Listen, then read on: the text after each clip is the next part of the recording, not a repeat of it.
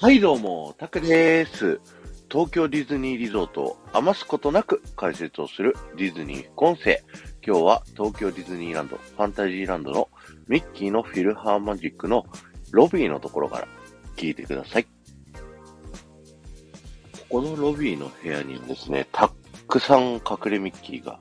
ありまして、もともとね、僕この部屋3つしかないと思ってたんですけど、この間ディズニーランドに行った時にキャストさんに、もう2個、5種類のね、隠れミッキーがこの部屋にはあるんですよっていうのを言われて、で、1個はキャストさんに教えていただいて、で、もう1個はね、まあなんとかここじゃないかなっていうのをね、あのー、見つけてきたので、それをご紹介したいと思います。探すためにね、あの、フィルハーマジック2連チャンで乗っちゃいまして。で、まず、有名な3個ご紹介したいんですけど、このロビーの中にね、3つ立っている、えー、オブジェですね。これはこのフィルハーマジックの、えー、やっている劇場で過去の、えー、過去に行われたショーの衣装というね、名目で飾られてるんですけど、それぞれに隠れミッキーがあります。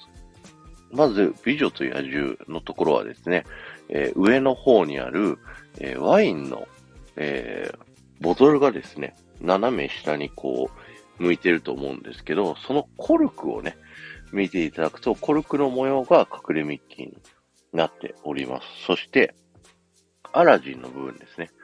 アラジンの部分は、このジャラジャラあるね、この金貨の中に隠れミッキーがあるんですけど、目安としては、アブーの尻尾あの、ちょうどくるくる回ってるアブーの尻尾の一番ね、真ん中の、そっから真下に見下ろしたあたりにですね、えー、ちょっと大きさの違う金貨2枚と普通の1枚で隠れミッキーになっておりますので、ぜひそちらの方も探してみてください。さあ、次がピーターパンですね。これが、まあ、結構ね、難しいやつなんですけど、えー、このオブジェの正面側、向いていただいて、そこから左側にね、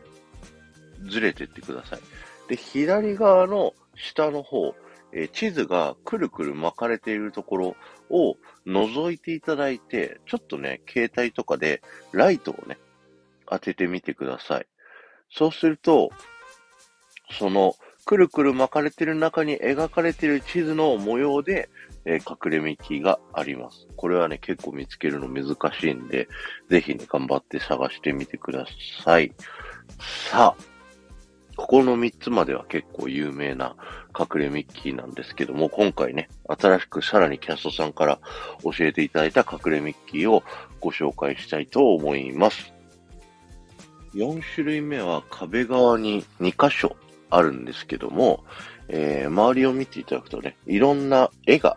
書いてあると思います。この絵もですね、過去の公演のポスターになっているんですけども、えー、3匹の小豚のポスターの右側、あるいは、リトルマーメイドのポスターの左側、この壁をね、よーく目を凝らしていただいても何にもないんですけれども、こにカメラを向けて見ていただくとですね、なんとライトの光のね、こう都合上で、光がこう3つ隠れミッキーの形になっております。これはね、2箇所ありますので、ぜひね、えー、見てみてください。これが4種類目。そして5種類目なんですけど、これは、ちょっとね、あの、キャストさんに正確に教えてもらえなかったので、自力で探してみたやつなので、ちょっとそれがね、正式に合ってるかどうかはわからないんですけども、上の方見ていただくとですね、ホルン型のライトがね、シャンデリア風になって何個か、えぶら下がってると思うんですけど、そのライト、あの、一個一個にね、ちっちゃい玉みたいなのがぶら下がってるんですよ。で、その玉をいろんな角度から見てみてください。そうすると、その玉に映り込んでいるライトの形がね、うまくはまると隠れミッキーになりますので、ぜひそちらの方も探してみてください。ということでね、フィルハーマジックロビーの隠れミッキー5つのご紹介でした。皆さんぜひ、えー、見てみてくださいね。今日は終わりです。ありがとうございました。この放送が面白いと思った方はぜひいいね残していってください。またね、ぜひコメント欄にこの隠れミッキー見つけたよっていう感想だったりとか、他にも実はここにもあるんですよっていったコメント、ぜひ書いていっていただけると僕はものすごく喜びますので、よろしくお願いします。この後も夢が叶う場所、東京ディズニーリゾートで素敵な旅のひとときをお過ごしください。